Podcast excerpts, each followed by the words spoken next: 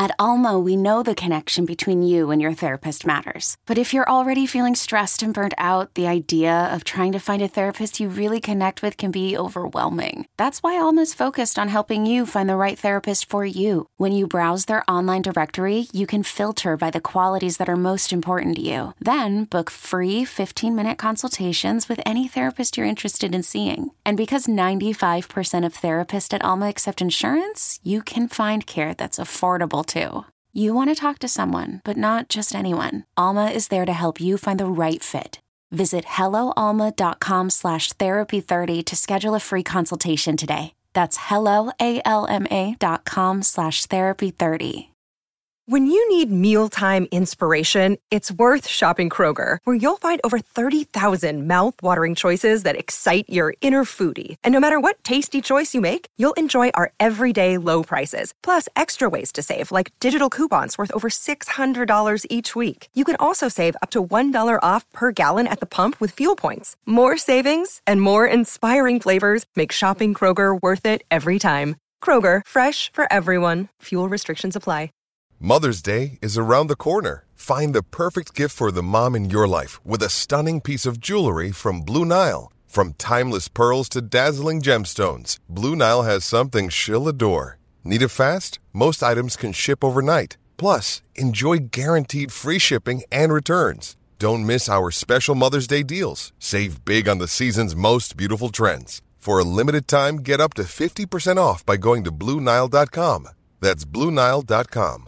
First and Pod, hosted by Danny Parkin and Andrew Filipponi. And welcome into First and Pod. I'm Andrew Filipponi.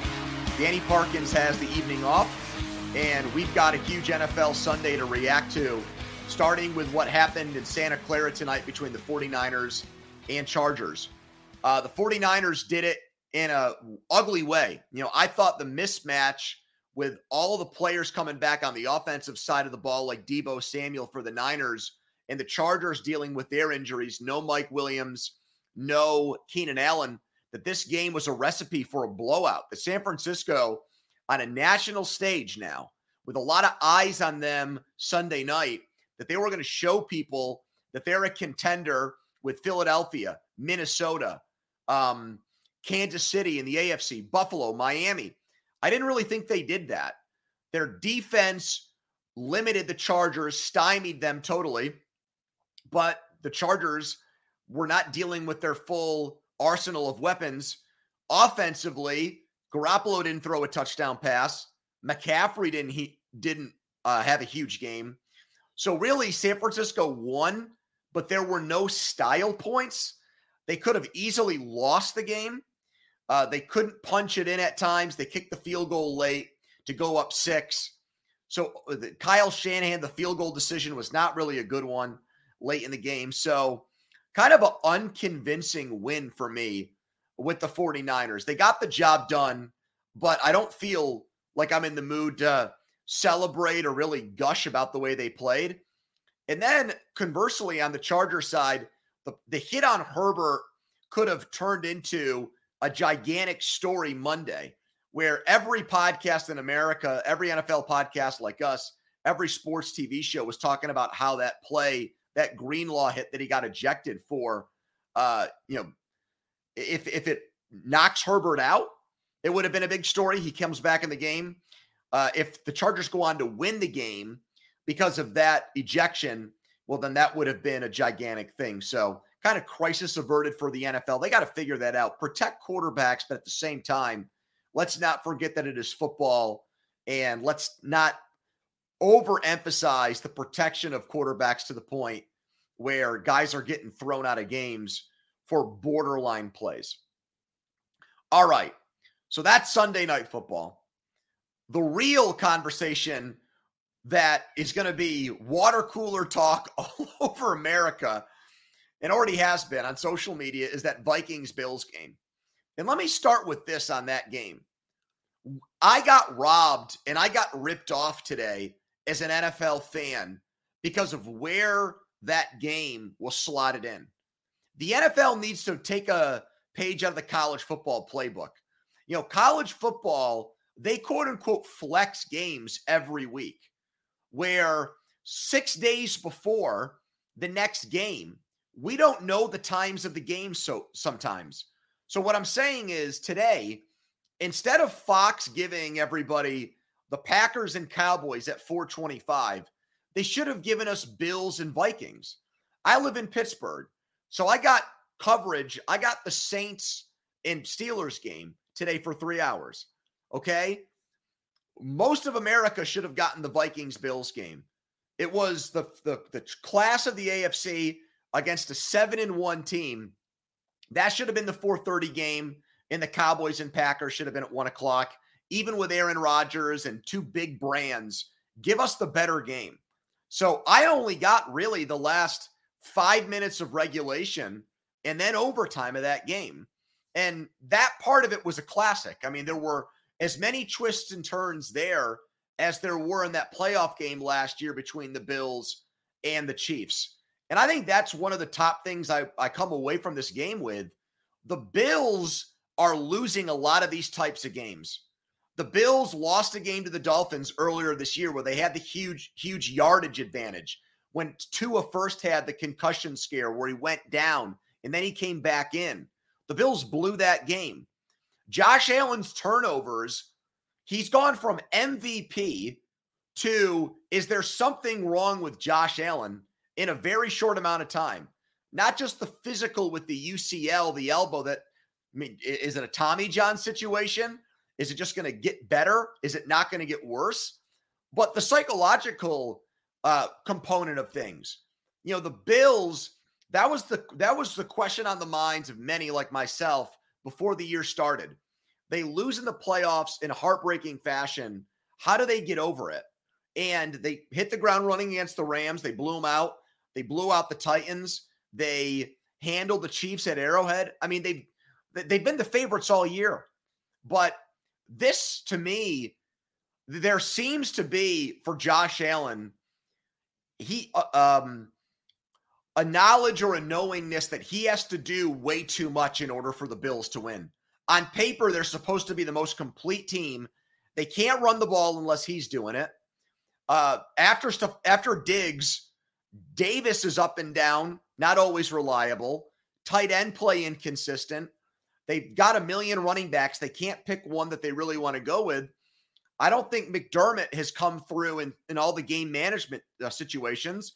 And the defense, uh, the 96 yard drive by the Jets at the end of the game that ends in a field goal to win it.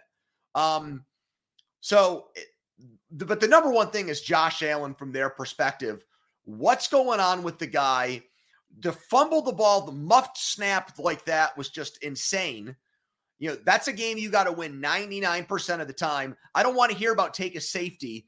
You're not going to punt the ball back to the Vikings and give them a chance with a couple of plays to win it on a field goal. So, you know, get out of here with the safety talk. And for the Vikings, you know, I think the shame of it for them is a lot of the conversation is going to be about what the Bills didn't do to win the game. And the only thing from the Vikings perspective that is going to get talked about is the incredible catch for, by Jefferson, which you know, I know it's glove technology and all that, and guys like Fred Biletnikoff put Stickum on their hands, and the NFL was different 50 years ago, and every advantage is there for skill position players now, like wide receivers. But you're you're telling me fourth and 18, he goes up with one hand and makes that catch in, in traffic. Phenomenal. Justin Jefferson started the season against the Packers and looked like offensive player of the year. He got himself back into that conversation with the way he played today. It's a signature win for the Vikings, no doubt, because a lot of people looked at them as a paper tiger They had just taken advantage of a weak NFC North going into this game. But it's not like Kirk Cousins blew anyone away. His stat line is not going to be eye popping he didn't really do enough that I think, you know, his uh the, the story on him or the book on him changes off of this game. So hopefully I'm doing it justice. The last 20 minutes of the game in real time was completely surreal. And it is a game that is for the you know history books, but it's was not a playoff game that everyone got, and it wasn't a prime time game or in a time slot where most of America got the game. So I, like many, jumped into it late and had to go from there. Uh, let's turn next to the game in Munich today in Germany, where the Bucks, the odds makers got this right. The odds makers favored the Bucks today over the Hollywood story of the Seahawks and what they've been able to do winning four in a row. And the Bucks led really from start to finish to knock off Seattle 21 to 16. Tom Brady after the game was acting like this was some triumphant moment in NFL history to go there. There was huge ticket demand. There were literally millions of ticket requests from what I heard for this game, which is crazy to think about. That so many people wanted to see a real live NFL game that wasn't NFL Europe or a preseason game. 3 million. Thank you, Spencer. 3 million. I you know, I thought that was the number, but I didn't say it out loud because it just seems like it's impossible to be true, but it is. 3 million ticket requests. Uh, and, and Brady was acting like they spread the gospel of football with this game, that they made fans in Germany. But I wonder in today's day and age where everything is so accessible. I mean, if you live in Germany, you can stream games, you can watch games on satellite, you can probably pirate them illegally. It's a lot easier to access these things. But I guess it still is a little bit different when the game actually gets played where you live and in your backyard. So I'm sure the NFL made fans there. And it really, when Brady comes out and speaks to the enormity of the whole thing and how it felt like a first class event, like a Super Bowl, what that does for me is it only accelerates the NFL going full time into Europe. And, you know, I think that the first thing will be will be games there almost every week.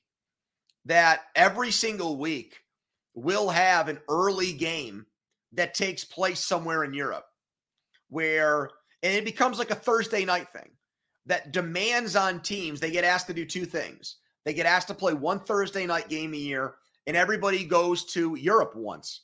I think that I think we're really closing in on that.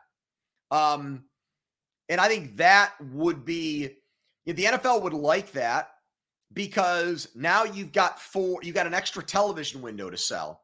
Right now, those games are on NFL Network. You know, you can next TV t- next the next time the TV package is up, you can sell that separately, either to you know maybe Hulu gets in or maybe Netflix. I don't know, but it creates a new inventory spot. I'd love to see the ratings you know, it's on NFL networks on cable. It's not local in a lot of these places. You know, the one game was on ESPN Plus between the Broncos and Jaguars. But I do think that is where the NFL they've talked about how to grow the game in Europe. Do you put teams over there? Do you have the, it's uh, you know a, a European division? The Players Association would like that because it's more jobs. But then you got to talk about players living over there full time too, in the travel demands that come with that, like once the playoffs and stuff start. So th- this Germany thing was absolutely huge, and I don't think Brady was pl- paying it lip service. And plus, he was in the mood to talk glowingly about it because the Bucks won the game, and now they're back in the driver's seat when it comes to uh, the NFC, the NFC South. Colts and Raiders. We're moving this game up the the rundown because of everything that went on with the Colts and Raiders today in Vegas. From the decision earlier in the week by the Colts to fire Frank Reich, Danny and I talked about it on the podcast. We gave our thoughts on the Jeff Saturday hire. And I'm in Pittsburgh. Bill Cowher eviscerated it today on the NFL on CBS. And I took exception with Cowher's comments because he described the coaching fraternity as if it were an exclusive VIP club where you almost like a union too, where you had to like someone had to recommend you, then you'd go in and start at the bottom and you'd have to pay your dues to wake to work your way up to the top. And look, you know, that story, that road to success, a lot of people do have to gradually, incrementally work their way up from the bottom of the totem pole do the grinded out jobs uh, and succeed at those before they get their big break and their big opportunity. And some people never get it because frankly, some people aren't talented enough to be a head coach. There's a reason why you've lifers as assistant coaches. Some people are meant to lead, and others are better off as uh, lieutenants who aid leaders. There's nothing wrong with that. I'm like I said, I, am in Pittsburgh. The Steelers had Dick LeBeau, who's considered one of the great coordinators in NFL history, was a head coach with the Bengals and was not very good at all. Was frankly atrocious at it. Um, so Cowher's going on and on about how what's happening with Jeff Saturday is a disgrace to the NFL. It's a joke to the coaching profession. Even though this goes on in other coaching ranks all the time. NHL, NBA, Major League Baseball, managers and coaches for head positions get hired without having to toil in the minor leagues of baseball. Ex players become head coaches in the NBA all the time, whether they go from the broadcast booth or they're just retired. I thought the Saturday thing we've learned in the last few days that Jeff Saturday was actually more involved with the Colts than the media initially let on. The consultant role not only meant that he was talking to Jim Irsay every day, but he was also in constant contact with their coaches. So he knew what their coaches were doing and what they weren't doing. And he also had, other than just film, he had proprietary information, inside information on all their players too. Now, I had been tipped off earlier in the day that they were that he that Saturday was not an Ehlinger guy. And you know, look, the guy's been on TV a lot. He probably said as much on TV. They went to Matt Ryan, that was a stabilizing force. I had a feeling that Saturday's identity was going to be get back to the run game, get back to the offensive line. And they were able to do that against a Raiders team that honestly, at the beginning of the year, we didn't think very highly of them as a defense. I mean, they're cutting first round picks earlier in the week, like Johnathan Abram. So it was the perfect opponent, the perfect team to play. Spirits in Vegas are super low. Their morale is shot.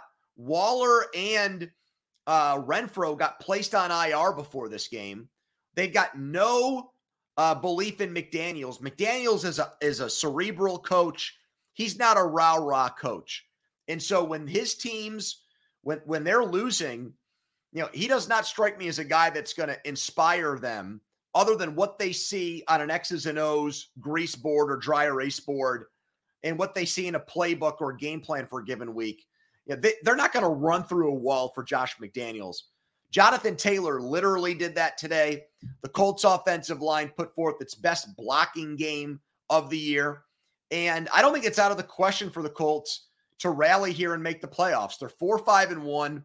It's still going to take, it's going to take the Titans collapsing, but I'm not going to, that team has exceeded my expectations all year, Tennessee. We still got a lot of football left. And with Matt Ryan this year, the Colts are actually a 500 team. McDaniels, by the way, you know, what's going to be the level of patience there with Mark Davis? I just said some guys are meant to be head coaches and others assistants. Josh McDaniels might be the most recent example of that.